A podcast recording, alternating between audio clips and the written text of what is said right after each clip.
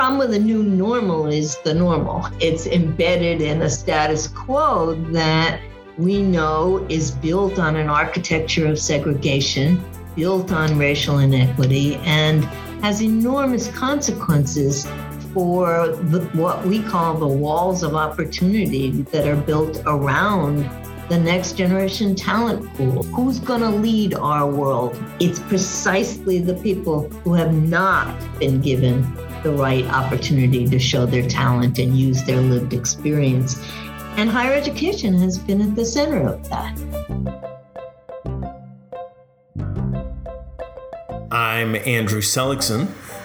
And I'm Marisol Morales, and you're listening to the Compact Nation podcast. Hey, Andrew, it's been a while since we've been on this podcast. It has been a while. I think we last recorded a podcast during the Eisenhower administration, so this is exciting. Yeah. This pandemic has changed a lot of things and put some roadblocks in the way, but yes. We're back. Yeah, the good news is no one knows how long ago anything happened anymore, so we could have told people that we've been putting them out daily, and they would have believed us as well. Our people are smart. They would have known. They are smart. So, Andrew, we have a lot of programming coming up. Do you want to share with our audience some of them? Sure. I will share the fact that our Impact Award nominations are now open. So the Impact Awards, we are very excited about. They've grown over the years. And, you know, it's one of the ways that we recognize the extraordinary work that people and institutions across our network are doing to connect higher education to the public good. We have awards for faculty members. We have awards for community engagement professionals. We have awards for institutions, both 2-year and 4-year. Award applications are due September 15. You can apply yourself. You can nominate someone. So if you're doing great work that you think should be recognized, if you know people who are, you can head to our website and you will find all the information you need to participate in the Impact Awards. And again, one of the things I would just say is sometimes people are reluctant to toot their own horn. But, you know, this is a really important way of showing people extraordinary things that are happening, helping them see the opportunities, helping them know who to reach out to get great ideas. So don't hesitate. Jump right in. And so, again, go to compact.org to learn more. What else can we let people know about, Marisol? So we're really excited. We've been talking about this since our 2018 conference, but we have just launched our affinity networks. And so these are networks that bring together members from the campus community, including faculty and staff from across the country around specific areas. So our kickoff affinity networks will be the first one is for mid-career professionals. We have another one for minority-serving institutions, community colleges for democracy, and for rural-serving institutions. So we're hoping that this space provides some structure and opportunities for connection and for folks to strategize together, ask questions, find answers, and support each other in their work. And so these will be made up of folks from member campuses across the country, and we're hoping that these affinity networks just continue to be a source of gathering and support for our community engagement professionals. And so folks can find more information about that on compact.org. We have rolling application for it, but we'll be having them quarterly, and we're really excited about that. What else do we have on the horizon? We've got a conference coming up.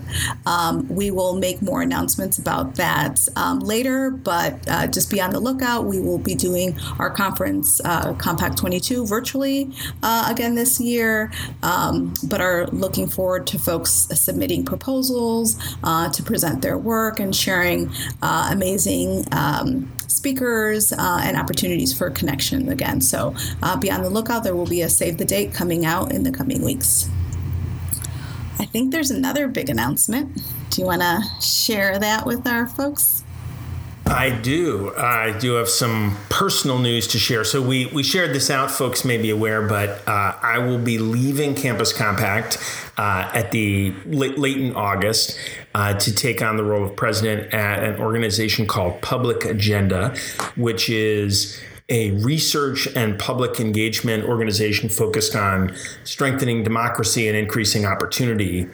And it is, the classic bittersweet moment. I've been with Campus Compact 7 years. I've had the opportunity to work with extraordinary people, both in our national organization, across our network, on our member campuses, with all kinds of partners that we've worked with, and, have loved the work that I've done and the, I think most of all, the opportunity to work with people who are constantly working to improve their communities, to deepen student learning, to strengthen our democracy, people with whom I share values and experiences and who I've learned from, who have very different experiences from mine. So there are many, many people I will miss a lot. I'm also excited about the work I'm going to do. And I feel like what I've been able to do at Campus Compact is great preparation for this next stage. Public Agenda was excited about the opportunity to connect their work more deeply with higher education. So I think I'll continue to have the opportunity to work in partnership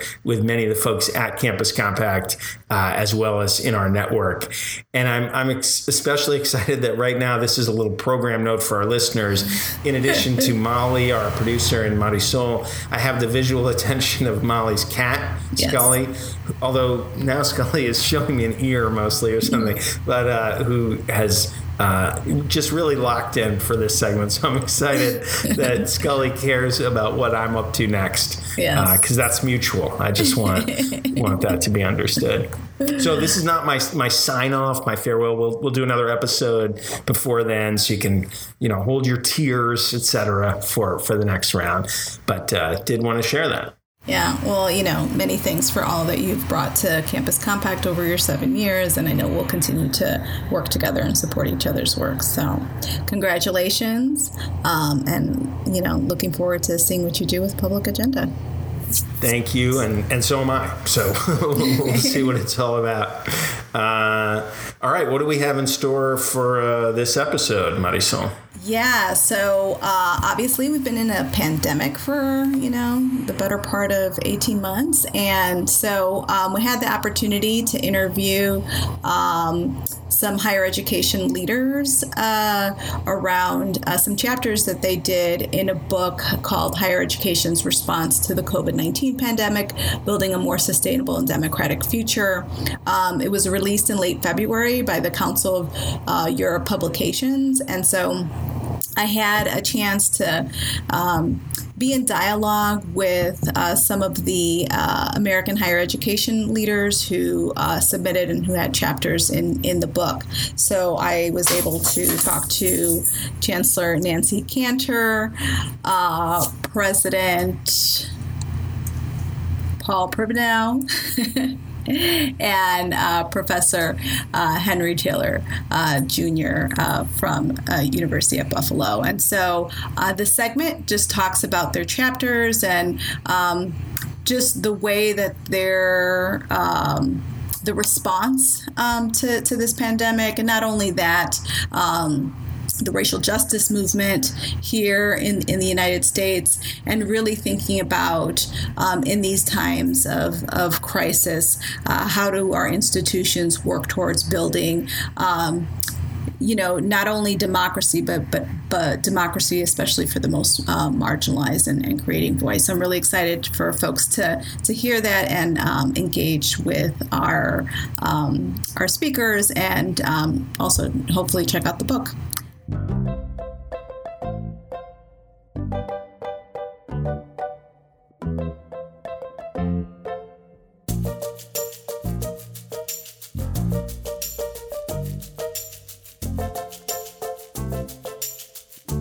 So hello, all. I'm so excited to have the three of you join us for our Compact Nation podcast and learn a little bit more about your contributions to the book, Higher Education's Response to the COVID-19 Pandemic, Building a More Sustainable and Democratic Future. This book came out through the Council of Europe Higher Education, series number 20. And so I'm going to invite each of you to introduce yourselves and tell our listeners a little bit about what your contribution to the book was. So Chancellor Cantor, can you start us off? Hi, everyone. I'm Chancellor Cantor, Chancellor of Rutgers University, Newark.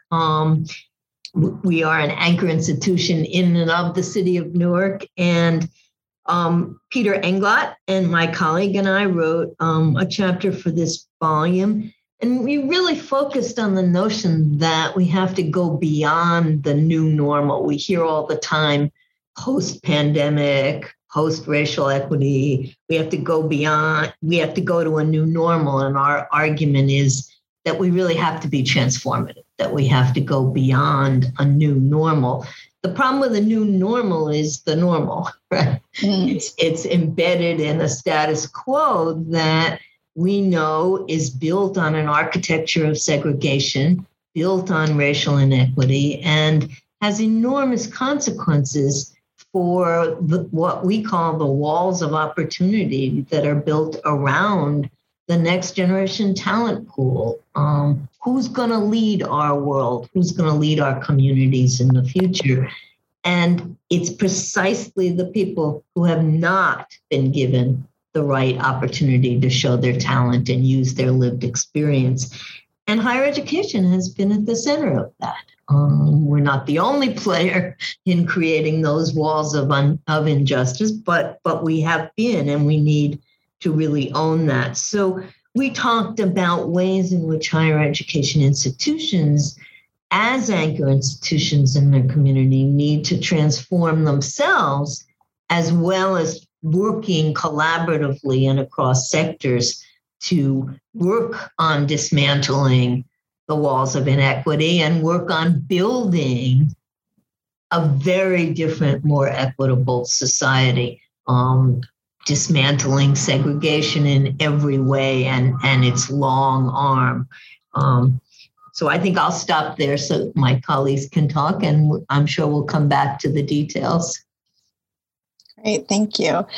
President Pribbenow, would you introduce yourself and let us know a little bit about your contribution?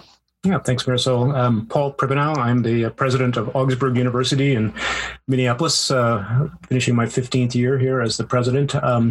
And I've had the privilege over the past, along with Nancy and Henry, for the past decade or more, to participate in a variety of Council of Europe gatherings that have included folks from the U.S. and Europe and around the world around important topics. And when I was asked to participate in this volume just a little over a year ago, as the pandemic was beginning to spread, I was in the midst of actually responding to what I call the intersection of three pandemics, the public health crisis, certainly that hit hard for all of us, the economic disruption that was affecting, especially we're a BIPOC majority institution, and a lot of our families were certainly facing those challenges. And then, of course, the murder of George Floyd, not far from our campus. And so my piece in the volume took the intersection of those three pandemics as a kind of launching point for, as Nancy was looking to transformation for the future, which I'm not opposed to, I went back into history to find first principles out of a tradition that I think actually is more relevant than ever on the settlement house tradition, which I'll certainly share here, because I think in many ways at its best, that tradition actually challenges us to think differently, in fact, to live into the kind of transformation that Nancy is pointing to. So glad to be part of this conversation. Thank you. Thank you. And Dr. Taylor, how about you? Yeah, as Paul and Nancy, I've been working with the Council of Europe for a number of years, and terms of thinking about ways that we can transform the university and have it to play a much more energetic and powerful role in the shaping of society. I was asked specifically to develop a chapter that looked back and reflected on what was the post-COVID-19 world like, and how can we learn from that in order to go forward. And specifically, my task was to look at the issues of race and social class inequality. And that setting was based upon the idea that if we want to build a just society, then it has to be based on social and racial justice. There is no other way. And that in its own way, the pandemic had created a very special moment. In a certain sense, it had suspended the old world and created this kind of liminal space between what was and this uncreated future. And that gave us a moment to stop and to look back and reflect on where we have been as a way of structuring a vision that had the capacity to guide us as we move forward into that future world.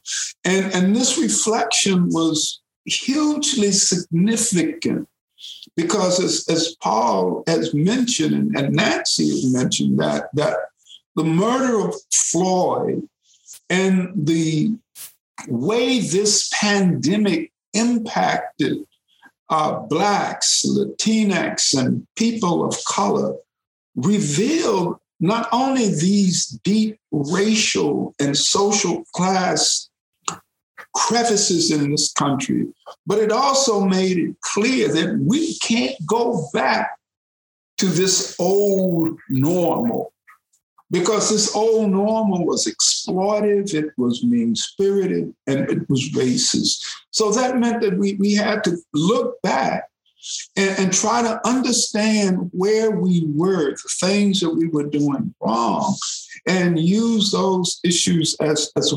foundation upon which to construct a future that could guide our activities. And my chapter looked at those issues. I gave examples about them.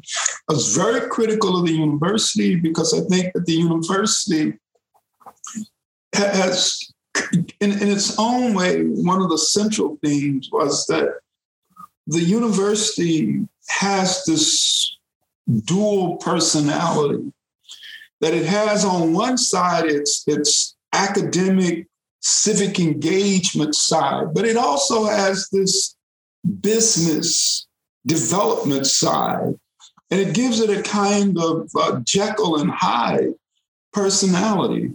And while on the one hand, the academic, civic engagement side has really generated a beautiful vision of a neighborly community, this business side has a very different type of vision of what the world looks like. And so one of the great challenges of the university is to figure out how to reconcile these two visions, how to get Dr. Hyde, Mr. Hyde, to adopt the vision and the actions of Jekyll.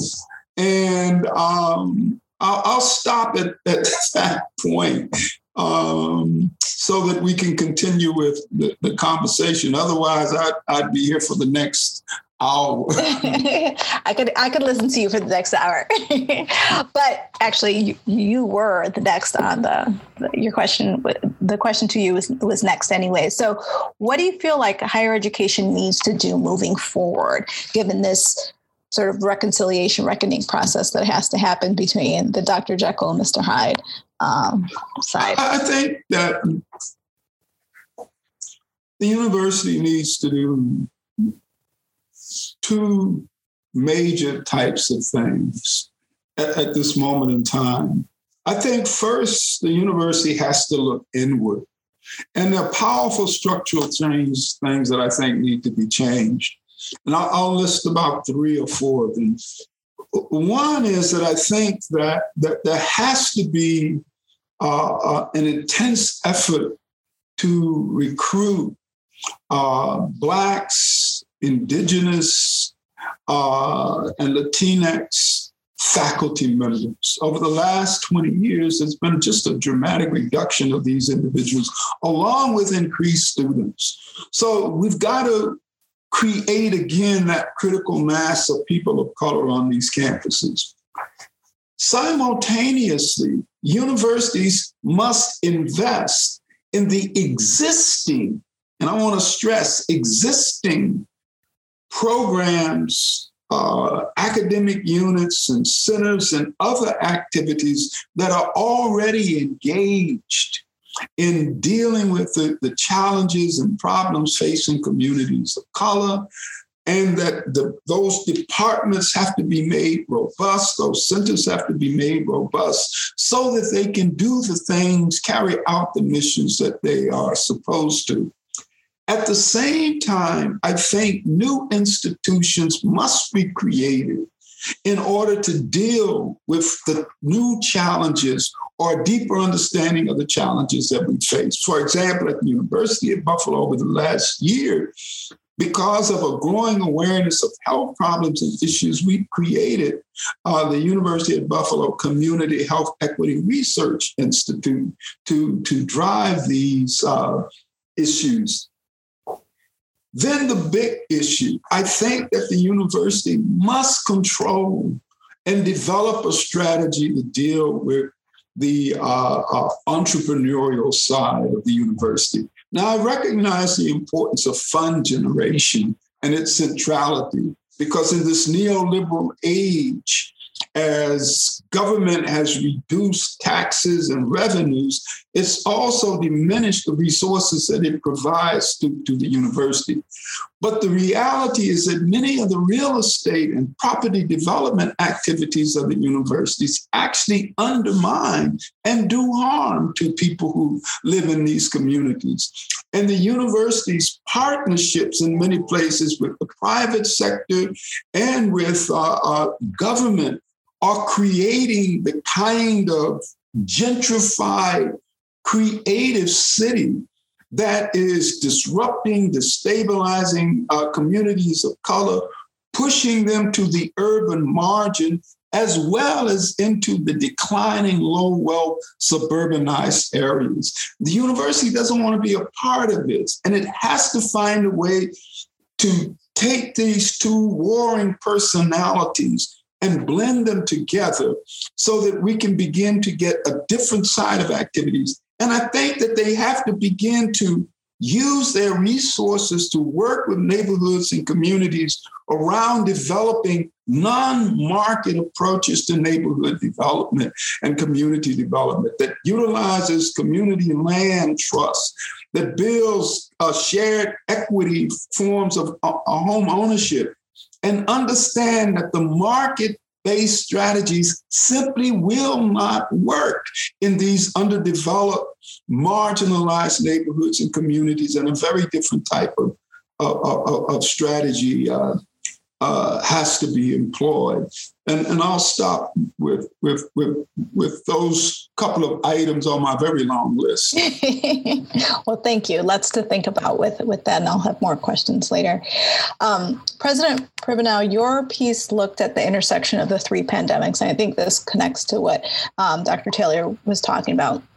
Can you share with our listeners a little bit more about how you experienced those three pandemics in Minneapolis and how that ties to democracy and the social ethic and higher education's role?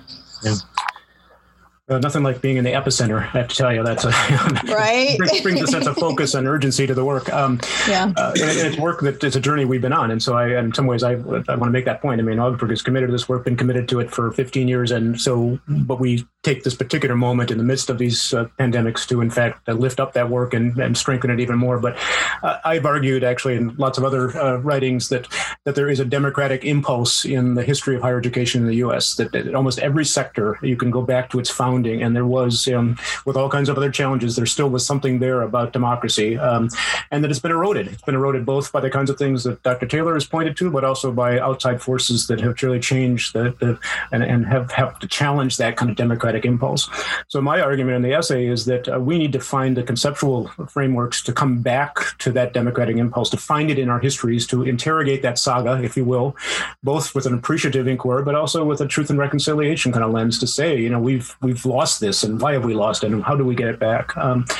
And so for me, as I mentioned earlier, I go back to the settlement house tradition and find in that in that movement, three simple ideas that I use as that kind of conceptual framework. And they are in fact, I think, constructs that actually point to the kind of both inside work and outside work that Dr. Taylor has pointed to. So the first is, how do we imagine democracy, not as the machinery of government, but in fact, as a social ethic? And so Adams herself, of course, named that.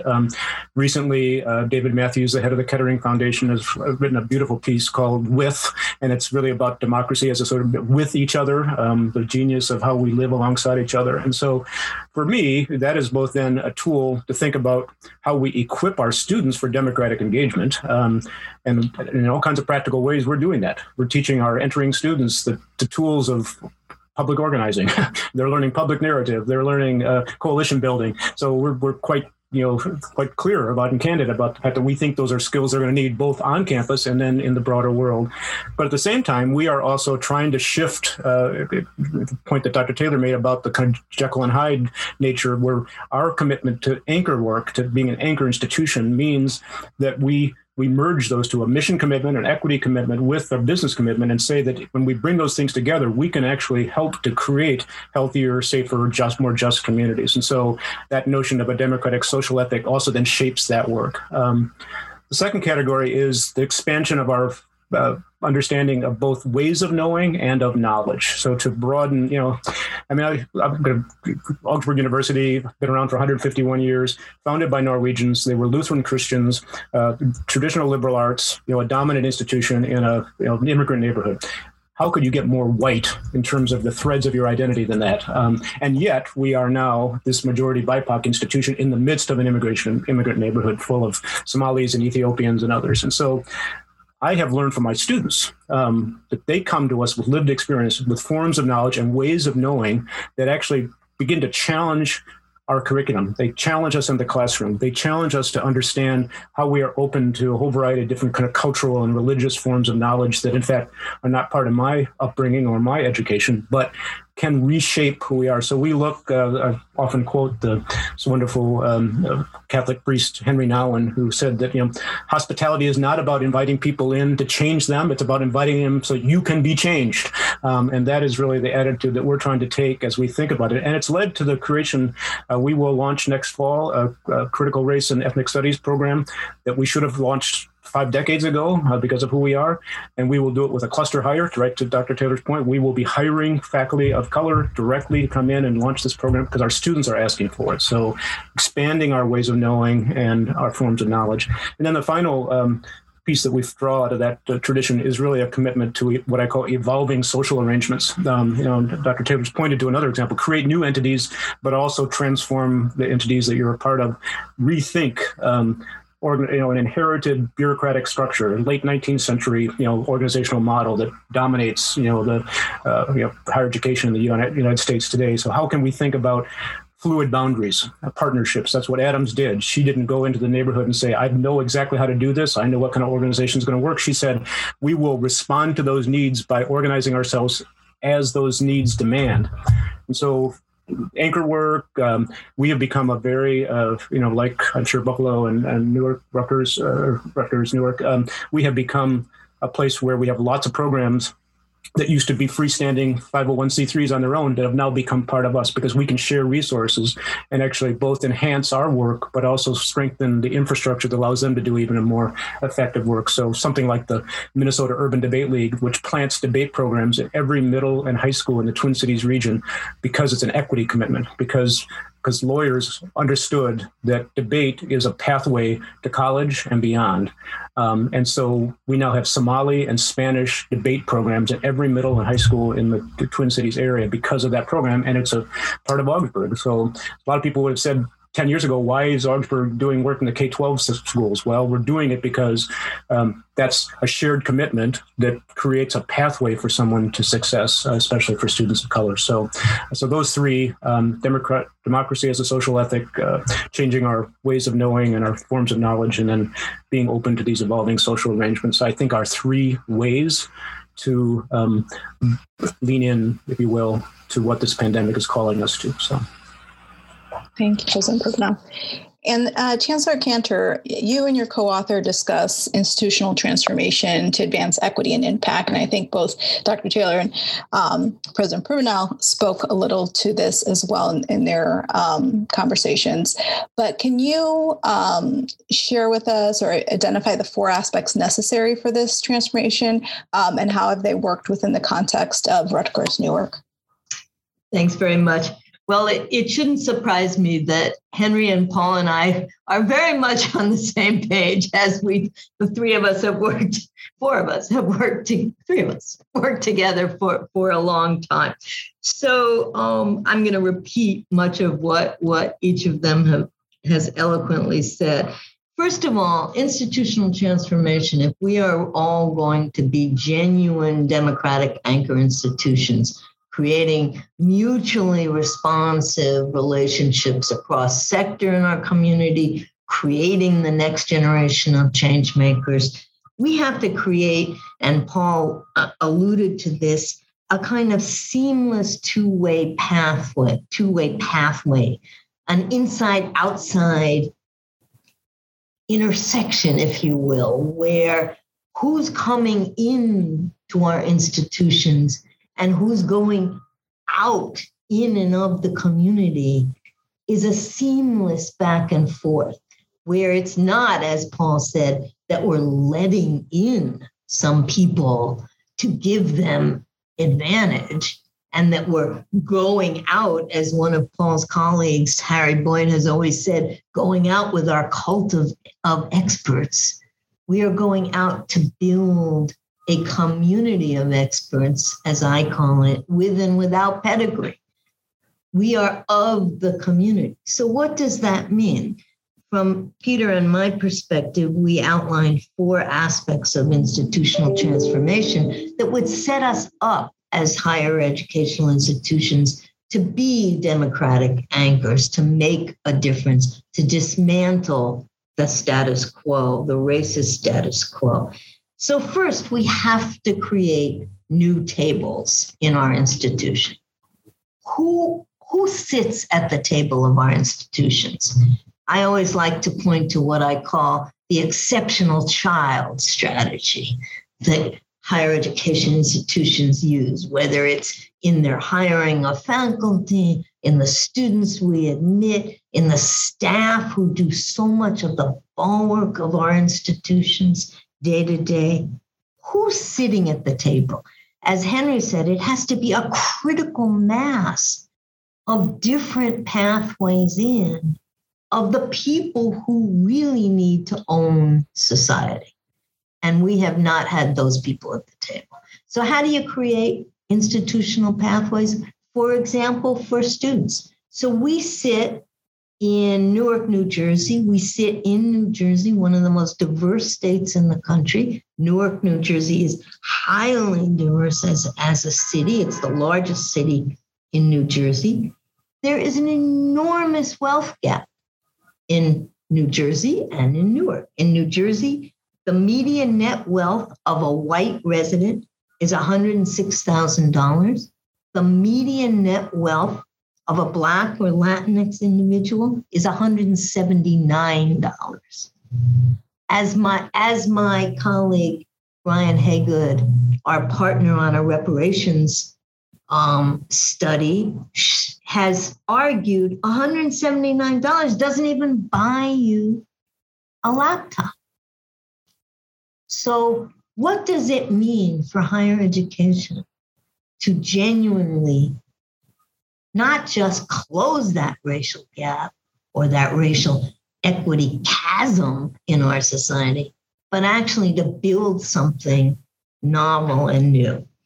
It means new pathways. So if you sit in Newark, New Jersey, and you're a public research institution, as we are, and you don't, first of all, educate Newarkers.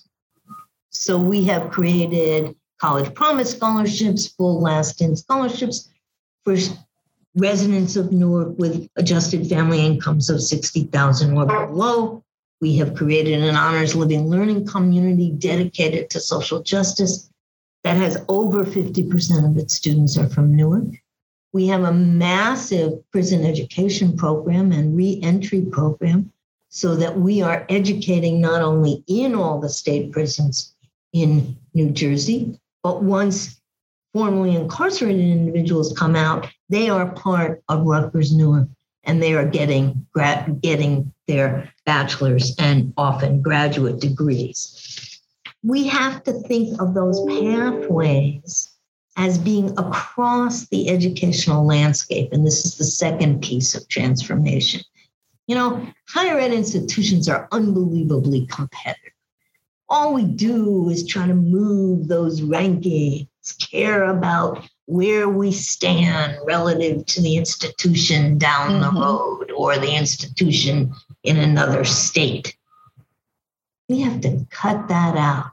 We have to build ecosystems of collaboration, for example, between community colleges and four-year institutions, from prisons to community colleges to four-year institutions. We have to build social capital networks that connect our next generation change makers to opportunities in everything from cultural institutions to corporations to City Hall. So we have to build a really robust pathway. That's the second thing.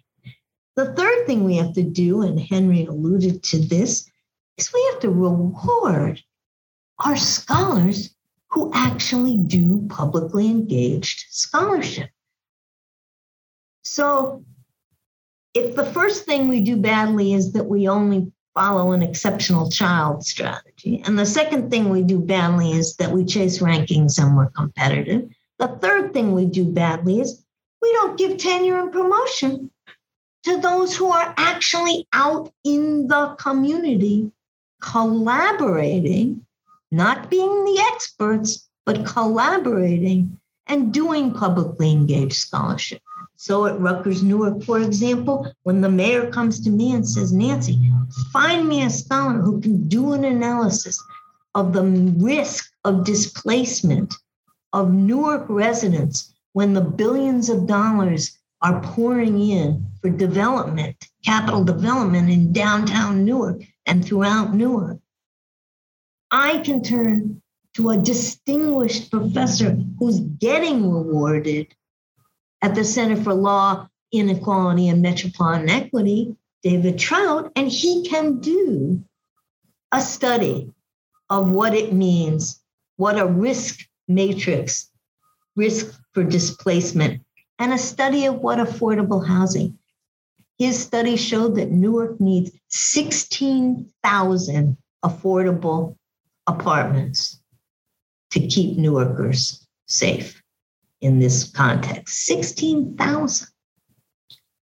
So that's the third thing we can do, is we can stop thinking only of our disciplinary reward systems and think about our community engaged reward systems and what that looks like. And finally, the fourth thing that we can do is that we can be anchors and create collaborative tables, cross sectors, with the cultural institutions in our environment, with the big corporations in our environment, with City Hall, with the school system, as Paul talked about.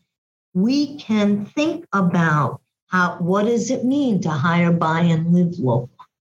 What does it mean to create inclusive schools and dismantle segregated public schools in a state like New Jersey? New Jersey has the 6th most segregated school systems in the country, and it's yet one of the most diverse states in the country. So we're suing the state of New Jersey in a coalition for inclusive schools. What does it mean to use socially engaged art and have artists sitting at the same table as major corporate leaders from Prudential, as major government leaders, as major hospital leaders, as major education leaders? We need these anchor collaboratives. We can't expect to do it on our own. So finally, I circle back to what Harry Boyd said about the cult of the expert. We need communities of experts. And we all need to make real commitments, not just one and done commitments. We need to make real financial, social capital commitments, development commitments, people, human capital commitments that actually make change. Thank you. I love this idea of like the collaboration and sort of thinking about where higher ed can situate itself with around that collaboration. So as we're thinking about, you know, the pandemic and kind of what we saw at the beginning where it was this competition among states, there was no real direction from the federal government, like, and even thinking about your own institutions, do you feel like those institutions that, you know, and thinking about your colleagues across the country, those institutions who already had deep commitments to the community were able to be more responsive to the pandemic and the racial justice movement than others? Like, where did you see some of that tension happening as the pandemic and the racial justice movement were kind of coming together at the same time? Yeah, so you get institutions that hunkered down because they got frightened, just like individuals got frightened, and you know, and they weren't prepared. It's not that they hadn't done community engagement work or civic engagement work over the years. I mean, I think, you know, to Henry's point, most of our institutions do some form of that. But for those of us who had really built robust anchor institution kind of networks, we were prepared to step right into the situation. In our case, in the neighborhood that Augsburg lives in, it's the most diverse zip code between Chicago and Los Angeles. And as I mentioned earlier, all of our neighbors are immigrants of various types, and food insecurity was a huge issue.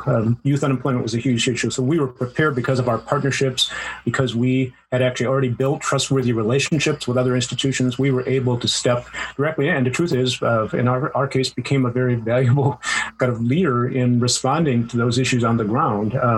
You know, and it's everything from very practical stuff like members of our community running food drives and doing to the fact that we were able to apply for, you know, foundational support that allowed us to really take the mechanisms we already put in place, like a campus kitchen program and others, and just immediately be present with our neighbors. And so I think you're certainly right that this work developed over time really does set up an opportunity to respond to a crisis like we've seen here. And I don't wish another crisis upon us anytime soon, though there probably will be one. And so we're prepared for it, and I think people recognize that was a huge difference for us. Yeah, and we did similar things to what Paul's talking about. And I think one of the things that for me was so interesting was to see how the lived experience of our very, very diverse student body was therefore able to be really helpful to City Hall. So, for example, when the city started doing contact tracing, they needed people who could do language translations and who had real trust and credibility. And since we have so many students who come from the very immigrant families, from the very neighborhoods where people were being called, our Lives in Translation program was able to send out hundreds of students to do that contact tracing in a way that would not have been possible if we had been the sort of monastic anchor that only brought students from elsewhere and wasn't embedded.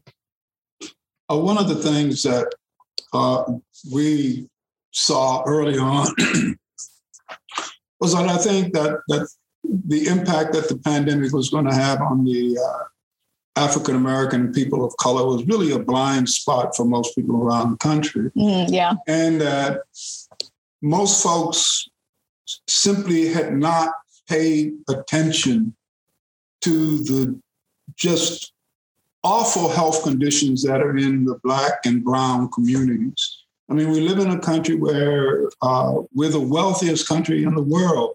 We spend by a wide margin more money on health care and on health research than any other country in the world. Yet we have one of the poorest health outcomes among the developed countries. The United States is like number 33 in infant mortality rate.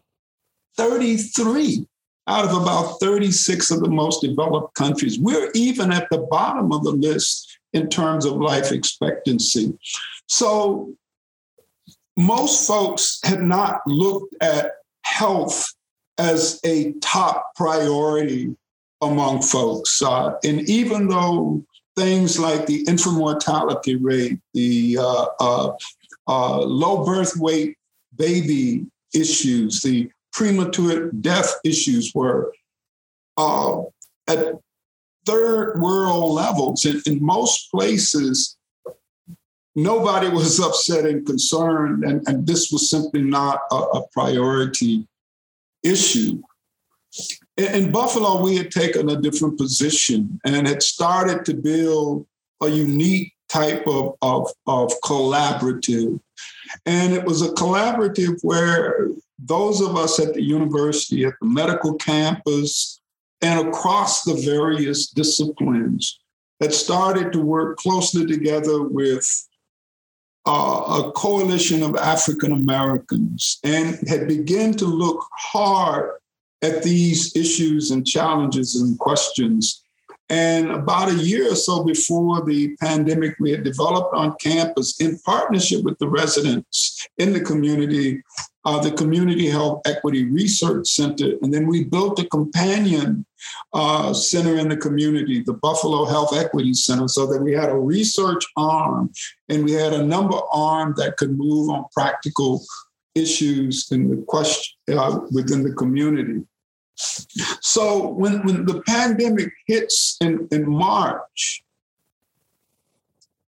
we immediately clustered together and we said, the African-American community is going to be hit harder, and the Latin community, they're going to be hit harder than anybody else. It's going to devastate this population. And so we immediately began to lobby the county government to provide the resources that would allow us to create a framework inside of the community that could mitigate what we knew would be the impact of residents. I'm an urban planner, and I direct the UB Center for Urban Studies, and I'm also the associate director of the Community Health Equity Research Center.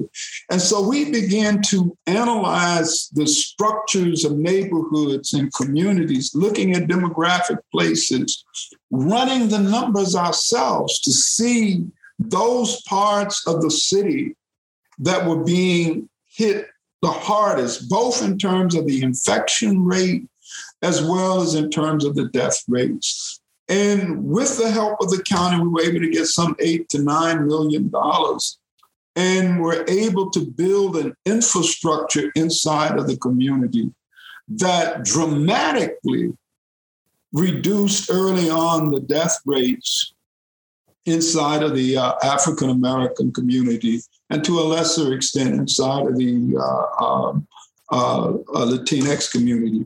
And then a surveillance that we did of universities across the country, admitted the data was limited, et cetera. But the kind of thing that we saw emerging from that was that the general response was not an energetic focus on people of color, but a response to the virus as a whole. And while that was okay, what was missing until very late in the game was the reality that these communities of color were being hard hit. The example that I'm using along those lines is I think that universities have to move beyond the easy to the hard. Mm-hmm. And by that, let me be very specific in what I'm talking about. We kind of take a non-spatial approach, and we act as if it's okay for people to live in underdeveloped neighborhoods where development is social and human development is arrested. So for the most part, we got no programs energetically saying we will not tolerate these existing activities. Now, our data analysis, and I'm willing to share this research with anybody, is arguing that a culprit is the land valuation system. That going back to what Nancy said, our data suggests that the devaluation of Black space is the foundation upon which the valuation of white space is done. And what that means is that any place in the country, as the percent white increases and income increases, housing value goes up. And as the percent of Black and social class inclusivity increases, value goes down. So while rhetorically we talk about inclusivity, in practice, we build exclusive communities. And why? Because neighborhoods are surrounded by housing value. Housing value generates neighborhoods and communities. And the power, the prestige, and the privileges of whites flow from their segregated and separate neighborhoods. So they have a possessive investment in maintaining these underdeveloped, marginalized communities. My point is, universities have to take a position that we have to fight to change these places. By hard, I mean to say, we need to take on the existing rental property, because most Black and brown people are renters that live in somebody else's house. We need to force and create new laws and create teeth in the existing laws so that we can change those conditions or take away the housing for people who can't afford to or don't want to and put them in community land trust situations where the people own it. So that's going to be legal fights and legal battles. We have to do two things. Right now, we're in a system where housing quality is pushed down while housing costs is pushed up. And so most of the people in Newark and up in Minneapolis and all of these places are living in rundown, inadequate housing and paying high rents, and most of them are rent burdened. I mean, we got many people in Buffalo paying 40, 50, 60, 70% of their income on housing. We have to go after that. We have to understand, like I'm working closely with the medical school, and we're looking at the pathways between neighborhood conditions and undesirable health outcomes. We have to fight to improve the quality of the sidewalks, the streets, these rundown things, and strengthen institutions and communities. That's what I'm talking about, the hard stuff. Yeah. Not the easy stuff of going in there, not that it's not important, of providing services to people that will make life a little bit better, but will not alter and change the fundamental realities that they face. And before I stop, because I know my 1 second with this is over, I just want to go back and really hit hard in a positive way what Paul was talking about. We need democratic, participatory, democratic frameworks in these cities.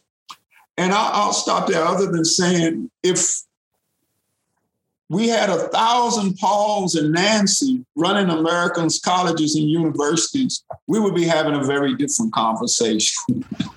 Amen. So what you just said reminds me of a couple of things. One is the quality of housing and the affordability and people having to double and triple up, and the way that that ended up spreading COVID, right, amongst families in really quick ways, especially since a lot of these folks were essential workers. But two is that the ways in which we tolerate these living conditions for communities, and at what role higher ed has in that. So I just wanted to kind of highlight those points in terms of what you said. And then my last question that's for all of you is, I guess maybe the premise that you gave us, Dr. Taylor, about if we had 1,000 Nancys and Pauls running American colleges and universities, we'd be having a very different conversation. But we're also having a conversation about, I'm not sure if folks saw the UNC Chapel Hill and the non-offer of tenure to Nicole Hannah-Jones, who did the 1619 Project, and the way that higher ed, especially public higher ed, is being politicized through tenure promotion processes, and even the conversations about critical race theory being part of this was under the Trump administration. Like contractors who did any training around critical race theory had to stop or they would lose their contracts, right? In the midst of sort of this pandemic that also gave rise to this growing awareness of racial injustice and the ways in which our democracy has not been equal for all, right? We don't all, depending on what community you are a part of, you don't experience democracy in the same way. Democracy has not served you in the same way. And so as we're thinking about, these kinds of board of trustees at institutions of higher ed, the neoliberal functions of the university, the response to community, the Dr. Jekyll, Mr. Hyde piece, like what are some of your thoughts in how we not get out of that political piece, but create a space for American higher education that is strong enough to hold those contentions that we see taking place, right? Because democracy is also essentially about these contentions and how you're able to engage in civil discourse to come to laws and agreements and practices and policies that help serve as many folks as possible. It's just some final thoughts on that as we close. I just want to say very quickly and then turn to my dear friends.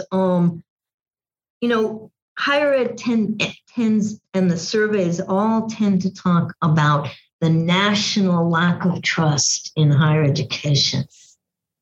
If you are an anchor institution collaborating honestly and trustfully on the ground, in your community and of your community, the trust is enormous that you build up. Part of our problem is we're constantly looking beyond. We study climate science around the world and we forget our own backyard. Mm-hmm. If we create the kinds of collaborations that Paul creates, that Henry creates, that we create here in Newark, on the ground, there is enormous citizen trust and enormous trust actually from the cultural side. We haven't talked enough about the arts here and their role in civic democracy. When the voices are heard, when the monuments are analyzed for what they really are and what the history really is, then you build the trust bottom up. We're so used to building the trust from some broad perspective and to ignoring our own backyard. We think of our own backyard as parochial. Our own backyard is the future. Powerful. What does it mean to be stewards of a place? We've been in the same location for 150 years. Wallace Stegner once said that there's this kind of tension in the American psyche between those who are boomers, those go into a place and use it up and then move on to the next, and those who are stickers, he called them stickers, those who come to a place and settle in. And I think our institutions need to be stickers. We need to be settlers. That's why I find the settlement house, because if you settle in, then you learn to be neighbor with each other. You have the opportunity to walk alongside, folks that are in your place and share that space with you. And that's been powerful for us. The only other thing I would add is that Henry's exactly right, the hard work in the community. I mean, I think about the placemaking work that we did in our neighborhood. I mean, that was about making this a healthier place to live for everybody, and served our interests, but it did serve a population. And so that was hard work. It took a lot of fighting with the city and with engineers who had better ideas about how to do that, but for us to do it in a way that made it a more livable place. But the other thing, the hard work inside, which we've referenced here, I mean, whether it's rewarding people who do this work from our campuses, but it's also, constantly rethinking the policies and practices that we've inherited that, in fact, are blatantly racist when you get down to it. I mean, and we've been doing this audit of everything we write that goes out to students and others, and we're finding just ridiculous things that, given our commitments, would never. We would never say, but yet we inherit and we evergreen things, and somehow we don't go back and analyze. So that there is hard work to be done, because that's systematic hard work to kind of work through and to make sure that our institutions, truly are not, undercutting the promises that we make. I mean, so we can make some claim that we're a place committed to anti-racism and equity and inclusion, and yet, my graduation letter that goes out to Somali women students says that you have to shake the president's hand when you walk across the stage. Well, they're not going to shake my hand, and I wouldn't shake their hand. So, but yet we say that to them, and that maybe keeps them even from showing up for graduation. So just a simple example of where we get in our way sometimes with what we do as an institution, and that work needs to get done as well. I think at the top of the list, we need to understand that we're in a war that's expanding. And we have to cast away our illusions about uniting this country. I mean, that's a wonderful, wonderful story, but it belongs in a fairy book along with Santa Claus and the Great Pumpkin. Back in the early 1970s, Richard Nixon started a revolutionary transformation of American society. He literally tore up the social contract that had been developed by Roosevelt. He reconstructed the relationship between the federal government and the states with his devolution revolution and his new federalism. He opened the door for the emergence of neoliberalism with its emphasis on small taxes and allowing the government to run free. Ronald Reagan and the Republican Party continued that movement, and the Democratic presidents from Carter all the way through Obama did not challenge the basic structural shifts and changes that were made. Under Donald Trump, a deeper, more dangerous movement has occurred, and it has taken root. It has taken root, and it's now a form of Black nationalism that's expanding and growing, because the Democratic Party and a liberal America never were willing to go to the next step and build the type of society centered around social democratic principles, equality of wealth distribution, and controlling the market so that it can be used for social and human development. So in this midst, we're now in a place that we created, because much of American history is based upon myths and stories, not reality. I remember learning that George Washington never told a lie, when everything that came out of his mouth was a lie, and that Lincoln freed the slaves. And so none of that is true. And we've never been able to accept our history. And the tragedy of the University of North Carolina, and it is tragic. It's tragic in two ways.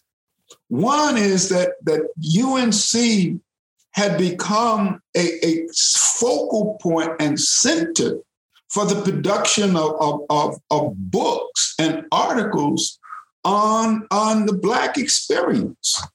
My daughter's award-winning book, Race for Profit, emerged out of that context.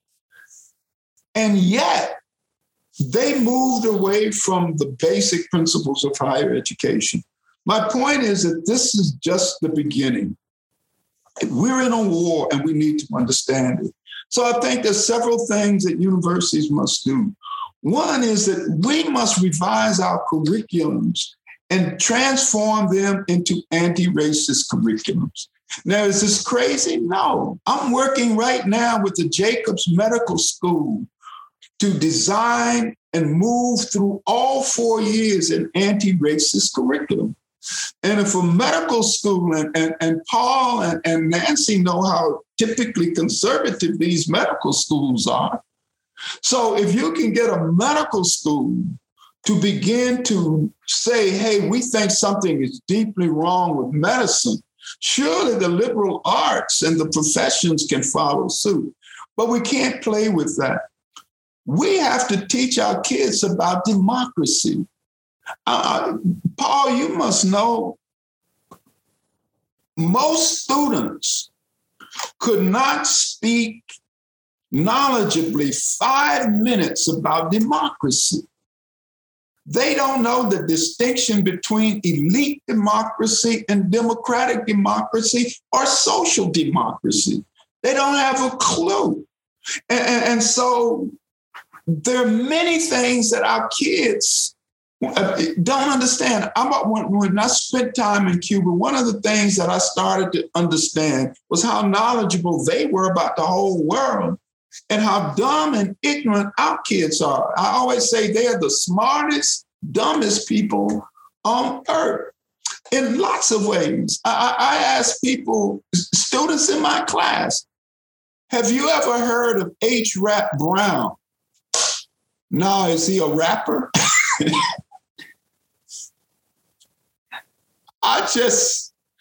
They know nothing because it's not taught anywhere.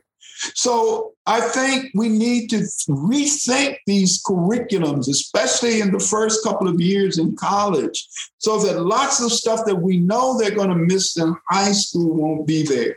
And I emphasize this because if we do not do it, they will not be prepared for the wave of reaction that is coming. And when I say that, this right-wing movement has been growing for a number of years.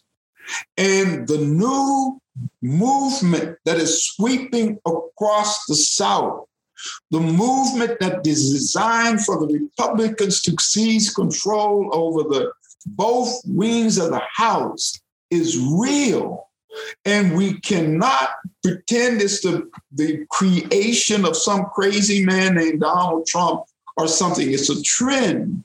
And we must prepare our people to fight for it. And if we don't, everything that we have been fighting for over the past 25 or 30 years will be lost. And what has happened in North Carolina should be a signal to all of us that this is not going to go away. And I'm saying this, I've spoken at North Carolina. You know, I've been there. I have people there. I have friends there. And if you had told me that they would do that, I would just say no. But I'm also reminded that something similar that happens to our good friend over at Harvard, who was denied tenure.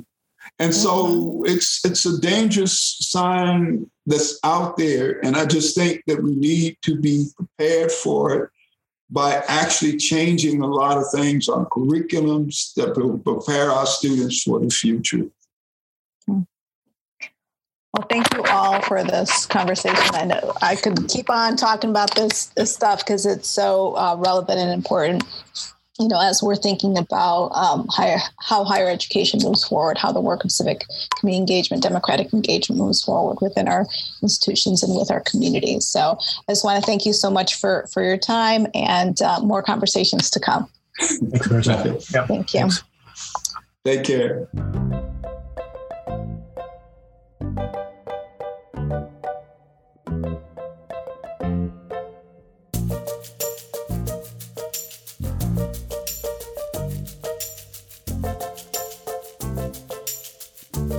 All right. Well, folks, thanks for listening. So obviously this is not Andrew's last podcast, and I can't do this podcast alone. So stay tuned for the next episode, where we'll be introducing our new co-host of the Compact Nation podcast. New and improved, if I do say so myself. Yeah, she's pretty awesome. So thanks for listening. And as always, don't forget to rate and review our show. If you have any questions or suggestions, email us at podcast@compact.org or chime in on our social media with the hashtag CompactNationPod. Thanks all for listening. We will be back, and we will continue our podcast into next academic year as well.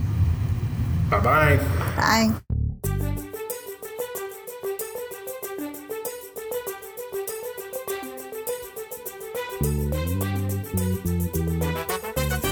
Compact Nation podcast comes to you from Campus Compact's national headquarters in Boston, Massachusetts, or the general vicinity.